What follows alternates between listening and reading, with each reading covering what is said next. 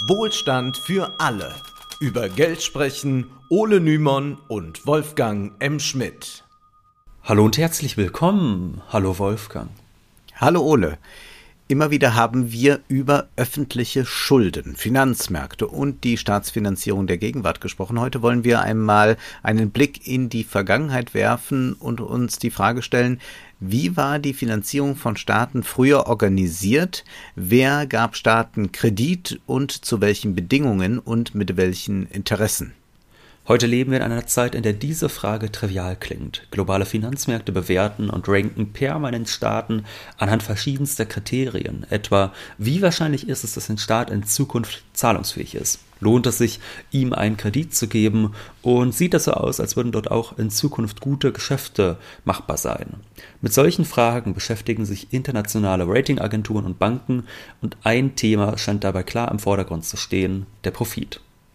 Denken wir etwa an Großbritannien. In Folge 168 haben wir zuletzt ausführlich über Staatsschulden und Finanzmärkte gesprochen. Damals hatten wir erklärt, wie die Finanzmärkte der britischen Regierung im vergangenen Herbst das Vertrauen entzogen haben. Das Steuersenkungsprogramm der britischen Konservativen, das vor allem Reichen zugute kommen sollte, erschien den Playern auf den Finanzmärkten als derart unseriös, dass sie ihre ökonomischen Interessen dort schlecht aufgehoben sahen. Britische Staatsanleihen gerieten in die Krise und ohne das beherzte Einschreiten der Zentralbank hätte es leicht zu größeren Turbulenzen kommen können. Liz Truss Karriere war infolge dieses Manövers jedenfalls hinüber. Das ist ein aktueller Fall, der wunderbar demonstriert, nach welchen Kriterien die Finanzmärkte Staaten Kredit geben oder eben auch nicht. Letztlich war das Steuersenkungsprogramm der Konservativen eine rein konsumtive Ausgabe, die von den Banken nicht gotiert wurde. Die ökonomische Vernunft der Finanzmärkte sträubte sich gegen das Programm von Liz Truss und ihrem neoliberalen Finanzminister. Wir werden heute jedoch sehen, dass die Geschichte der staatlichen Finanziers gar nicht allein von ökonomischer Vernunft und Profitinteressen bestimmt ist, sondern dass frühere Gläubiger von Staaten ihre Kreditvergabe auch nach ganz anderen Kriterien organisiert haben. Wir schlagen heute einen Bogen vom ausgehenden 18. Jahrhundert bis in die Gegenwart um die wandelnde Identität staatlicher Finanziers und ihre sich verändernden Ziele genauer in den Blick nehmen zu können. Zuerst möchten wir aber darauf hinweisen, dass wir nun bei TikTok sind. Ja, Ole hat mich gezwungen, ich habe mich dagegen gesträubt, aber nun haben wir uns gemeinschaftlich entschieden, dass wir dort auch unsere Episodenteaser hochladen, um Leute auf den Podcast zu, ja, locken, neugierig zu machen. Von daher freuen wir uns sehr, wenn ihr uns dort folgt und unsere Videos abspeichert und teilt, damit Ole und ich die neuen Elevator Boys werden. Und natürlich freuen wir uns weiterhin über finanzielle Unterstützung. Dieser Podcast bedeutet eine Menge Arbeit, da wir jede Woche recherchieren, lesen und extrapieren müssen, um ökonomische Themen hier analysieren zu können. Von daher freuen wir uns über jede Gabe. Die Kontoverbindung sowie die Links zu PayPal, Steady und Patreon findet ihr wie immer in der Episodenbeschreibung. Herzlichen Dank. Zurück zu den Staatsfinanzen. Es gibt eine Kurzgeschichte von Alphonse Daudet, die den Titel L'Arlésienne trägt. Es geht darin um eine junge Frau aus Arles. Die Besonderheit an der Geschichte, die titelgebende Heldin tritt überhaupt nicht auf. Auch die handelnden Figuren, die auf die Frau aus Arles warten, haben sie allesamt nicht gesehen. Die junge Frau ist wie ein Phantom, das zwar die Handlungen aller anderen beeinflusst, aber nie selbst in Erscheinung tritt. Nun könnten sich einige fragen, wieso erzählen Ole und Wolfgang uns das? Immerhin ist das doch kein Literaturpodcast. Nun ganz einfach deshalb, weil auch die Finanziers von Staaten in der Forschungsliteratur selten genauer bestimmt werden, wie der Politikwissenschaftler Quentin Bruno in seinem sehr lesenswerten neuen Buch States and the Masters of Capital, Sovereign Lending, Old and New erklärt. Gleich in der Einleitung hält er fest, jeder, der sich für dieses Thema interessiert, findet Regale voller Bücher und Artikel, in denen eine Figur wie eine Arlesienne vorkommt. Die Finanziers. Unabhängig davon, ob die bestehende Forschung die Bestimmungen der staatlichen Kreditaufnahme oder das Ausmaß der Beschränkungen untersucht, die die Finanzmärkte den Staaten auferlegen, indem sie ihren Zugang zu Kapital kontrollieren, stellt sie die Finanzmärkte in den Mittelpunkt der Geschichte der staatlichen Kreditvergabe. Dennoch bleiben die Finanziers eine schwer fassbare Figur. Soweit sie in Erscheinung treten, projizieren die Wissenschaftler auf sie die Eigenschaften zeitloser, gewinnmaximierender Akteure. Auch wir haben eben einfach nur von den Finanzmärkten gesprochen, ohne genauer zu konkretisieren, wer damit gemeint ist. Das ist aber laut Bruno ein Fehler, denn nur wenn die konkreten Akteure und ihre Interessen richtig bestimmt sind, können wir die Unterschiede zwischen dem alten und dem neuen Sovereign Landing, also dem Leihen an staatliche Souveräne, verstehen. Denn die heutigen Interessen lassen sich nicht umstandslos auf äh, diejenigen Akteure projizieren, die vor einigen Jahrhunderten Staaten Kredit gegeben haben. Wie wir eben gesehen haben, richten sich die modernen Finanzmärkte tatsächlich nach dem Diktum, dass Kredite an Staaten vor allem Profite bringen sollen. Und wenn das zweifelhaft erscheint, etwa weil ein Staat Schulden macht, um damit konsumtive Ausgaben zu tätigen, dann schrecken die Finanzmärkte zurück. Da könnte man jetzt zum Beispiel natürlich sagen, was die Bundesregierung gemacht hat im vergangenen Herbst, Schulden aufzunehmen, um Gaspreise zu subventionieren, ist das nicht auch eine konsumtive Ausgabe? Ja, da sollte man aber im Hinterkopf behalten, das macht die Regierung ja, um die Industrie weiterhin wettbewerbsfähig zu halten. Das heißt, das Finanzkapital hat dann diese Kredite bewilligt unter der Prämisse, dass dann in ein paar Jahren in Deutschland wieder gute Geschäfte laufen können. Wohingegen das, was die britische Regierung vorhatte, tatsächlich rein konsumtiven Charakter hatte und ein Loch in den Staatshaushalt Haushalt reißen sollte. Mhm. Diese ökonomische Logik, die dominiert ja also ganz klar, beziehungsweise auch die Profitlogik, die dominiert ganz klar, was aber laut Bruno nicht immer so war. Bruno unterscheidet grob zwischen altem und neuem Sovereign Lending. Und wir werden das gleich genauer betrachten, aber vorab schon einmal ganz grob die Unterschiede zwischen diesen Arten und Weisen, das äh, Leihen an staatliche Souveräne zu organisieren. Die alten Gläubiger von Staaten, das waren oftmals Familienbanken, die komplett für ihre Geschäfte hafteten und persönliche Beziehungen zum Hof oder zum Staat pflegten. Sie waren nicht allein auf der Suche nach Profiten, sondern suchten auch sozialen Status, da es sich oftmals um migrantische Familien handelte. Die neuen Gläubiger hingegen, die sich in den 1870er Jahren herausgebildet haben, waren haftungsbeschränkte Banken, die ihr Kapital an der Börse aufnahmen. Sie waren mit den Mächtigen nicht persönlich vertraut, sondern mussten deren Kreditwürdigkeit auf eine andere Weise feststellen, nämlich mit Hilfe der Statistik, die in dieser Zeit ihren ersten Triumph feierte. Diese Banken kümmerten sich nicht mehr groß um andere Ziele. Es zählten die Profite, denn als weniger persönliche Unternehmen war die Suche nach sozialem Status eher zweitrangig. Mit diesem neuen Sovereign Lending sind dann auch neue Akteure aufgestiegen, etwa Ratingagenturen. Jetzt, da wir das Feld grob abgesteckt haben, wollen wir uns das alte und das neue Sovereign Lending mal ein bisschen genauer anschauen. Was waren das für Familien, die Staaten Kredit gaben? Bruno schreibt, die Handelsbankiers, die den Kern des alten Sovereign Lending bildeten, hatten zwei wichtige Eigenschaften. Erstens handelt es sich bei ihnen größtenteils um eingewanderte Familien aus dem germanischen Europa, die es gewohnt waren, als Finanziers in einer Welt der Fürstenhöfe zu agieren. Zweitens war die Struktur der Handelsbanken familienbasiert, was bedeutete, dass sich die Ziele der Familien nicht vollständig von denen der Banken unterschieden. Als Familien, Migranten und Menschen, die es gewohnt waren, an Höfen zu arbeiten, wollten die Handelsbankiers mehr als nur Geld. Sie strebten nach sozialem Status.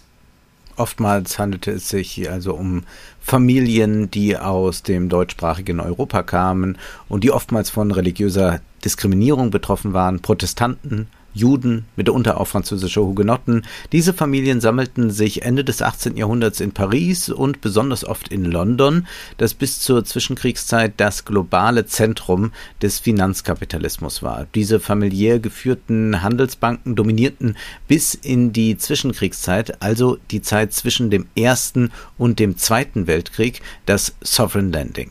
Die Barings Bank dürfte noch einigen ein Begriff sein. Diese 1717 gegründete Bank löste sich erst 1995 auf. Auch die Rothschilds, die wohl berühmteste Bankiersfamilie der Welt, gewann in dieser Zeit einen großen Teil ihres Reichtums und ihres Renommees.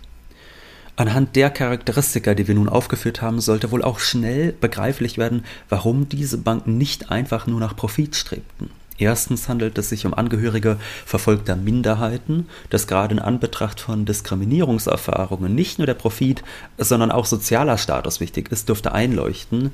Zweitens waren diese Banken Familienunternehmen. Ein Hauptgrund dafür ist sicherlich in der Rechtsform zu suchen, denn diese privaten Banken, die unterlagen keiner Haftungsbeschränkung. Das heißt, wenn eine Bank in die Krise geriet, mussten ihre Anteilsbesitzer vollumfänglich für die Schulden aufkommen.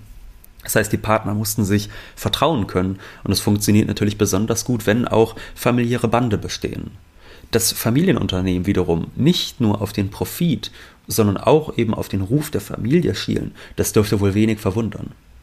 Da der Weg zu gewinnbringenden Kontakten ohnehin oftmals über den Hof führte, konnte die Motivation einer Handelsbank, einem Fürsten oder König einen Kredit zu geben, auch ganz anders geartet sein. Wie Bruno schreibt, die Praxis der Handelsbankiers beruhte weitgehend auf der Vorstellung, dass Verbindungen zu Fürsten und zum Hof im weiteren Sinne immer zu einer Reihe anderer profitabler Aktivitäten führten.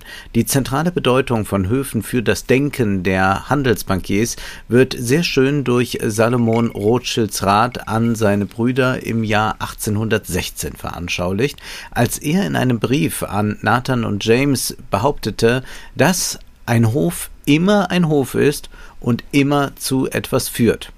In ähnlicher Weise machte Amschel Rothschild in einem Schreiben an seine Brüder deutlich, dass Geschäfte mit Royalties immer gewinnbringend enden. Und er forderte sie auf, nicht das kleinste Geschäft verstreichen zu lassen.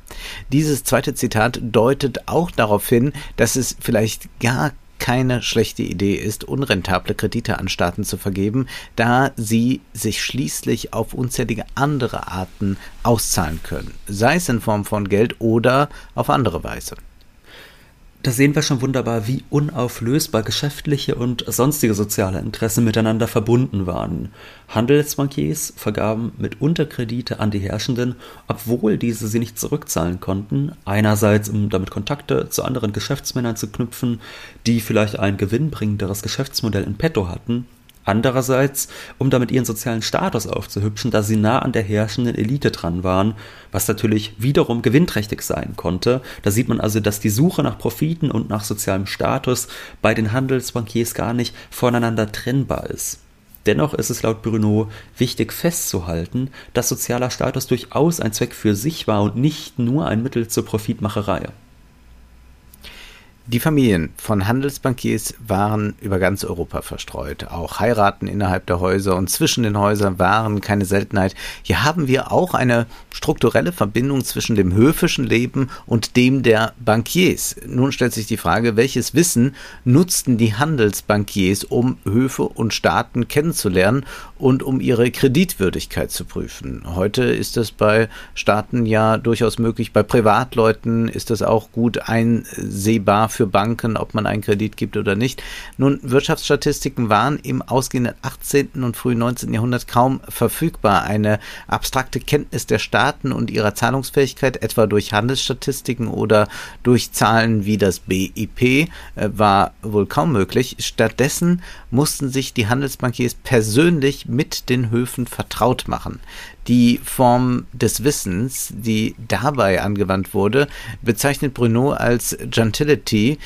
Dieser Begriff lässt sich am besten mit Höflichkeit oder Vornehmheit übersetzen. Ja, und dass der Begriff Höflichkeit vom Hofe stammt, sollten wir dabei nicht übersehen.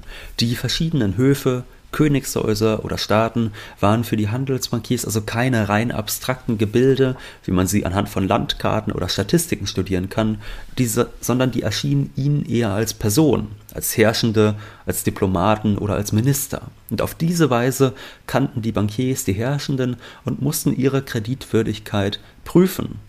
Diese Gentility, die erscheint nach heutigen Maßstäben als eine recht ungenaue Form des Wissens. Ja, man kam da an den Hof, man sah, wie dieser Hof sich selbst repräsentiert, ob das den Konventionen entspricht, die man irgendwie für seriös, gentlemanlike, was auch immer hielt. Aber so ganz genaue ökonomische Kenntnis hatte man eigentlich nicht. Das heißt, man hat es mit einer recht ungenauen Form des Wissens zu tun, die aber damals alternativlos war. Also eine formale Ausbildung zum Bankier, etwa an Business Schools, die gab es damals nicht. Die Bildung, die die Handelsbankiers an den Elite-Unis genossen, die war nicht unbedingt ökonomischer Art, sondern oftmals wurden dort auch eher Kontakte geknüpft. Auch gab es damals kaum Wirtschaftsstatistiken, wie du schon gesagt hast, Wolfgang. Zum Beispiel die ersten Veröffentlichungen von Nationaleinkommen, die fanden erst in den 1920er Jahren statt. Also 1925 ja. veröffentlichten äh, Kanada und die Sowjetunion zum ersten Mal überhaupt so eine Wirtschaftsstatistik, also ein Nationaleinkommen.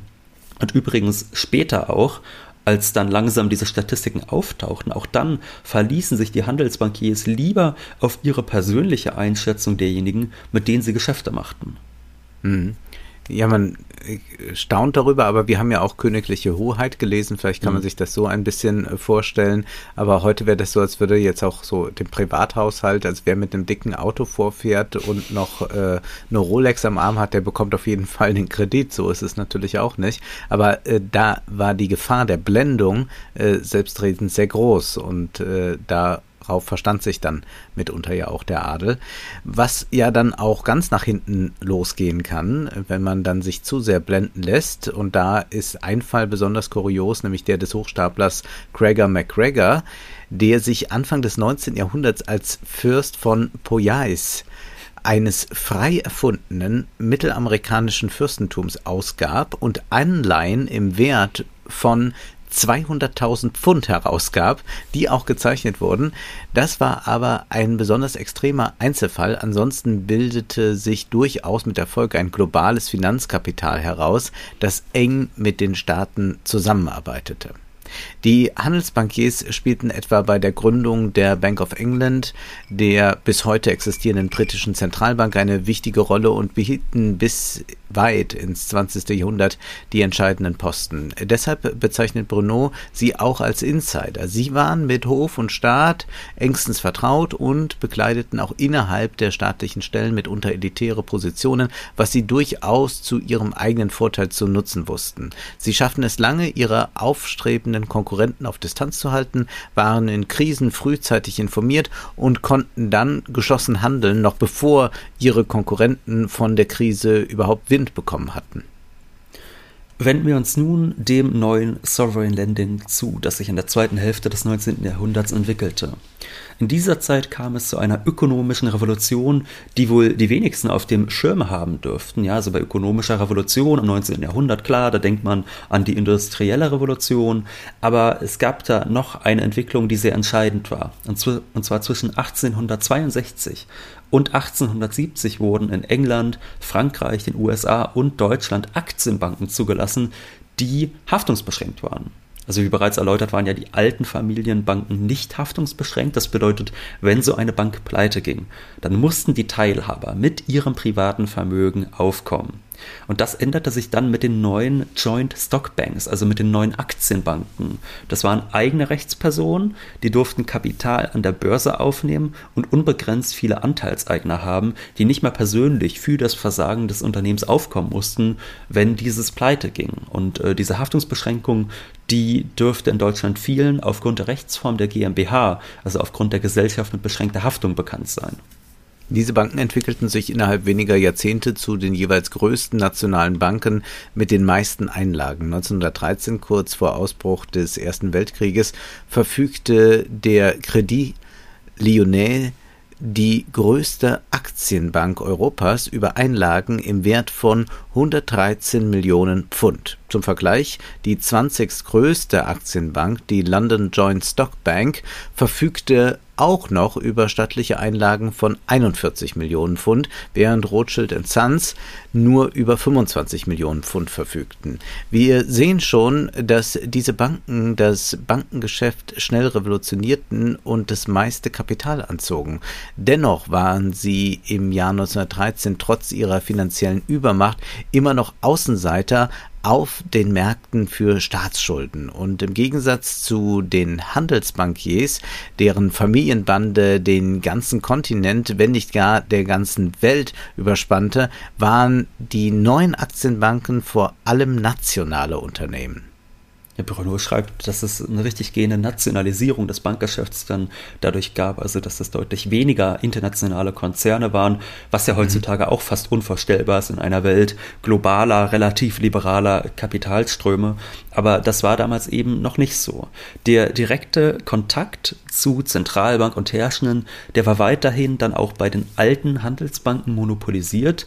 Zwar wurden einige Aktienbanken auch von ehemaligen Handelsbankiers gegründet, diese waren jedoch oftmals aus der zweiten Reihe, also die hatten dann auch nicht die allerbesten Kontakte zu den Herrschenden. Das bedeutet, dass diese Aktienbanken andere Wege finden mussten, um die Kreditwürdigkeit von Staaten zu beurteilen und praktischerweise fiel mit der Revolutionierung des Bankgeschäfts auch eine wissenschaftliche Revolution zusammen.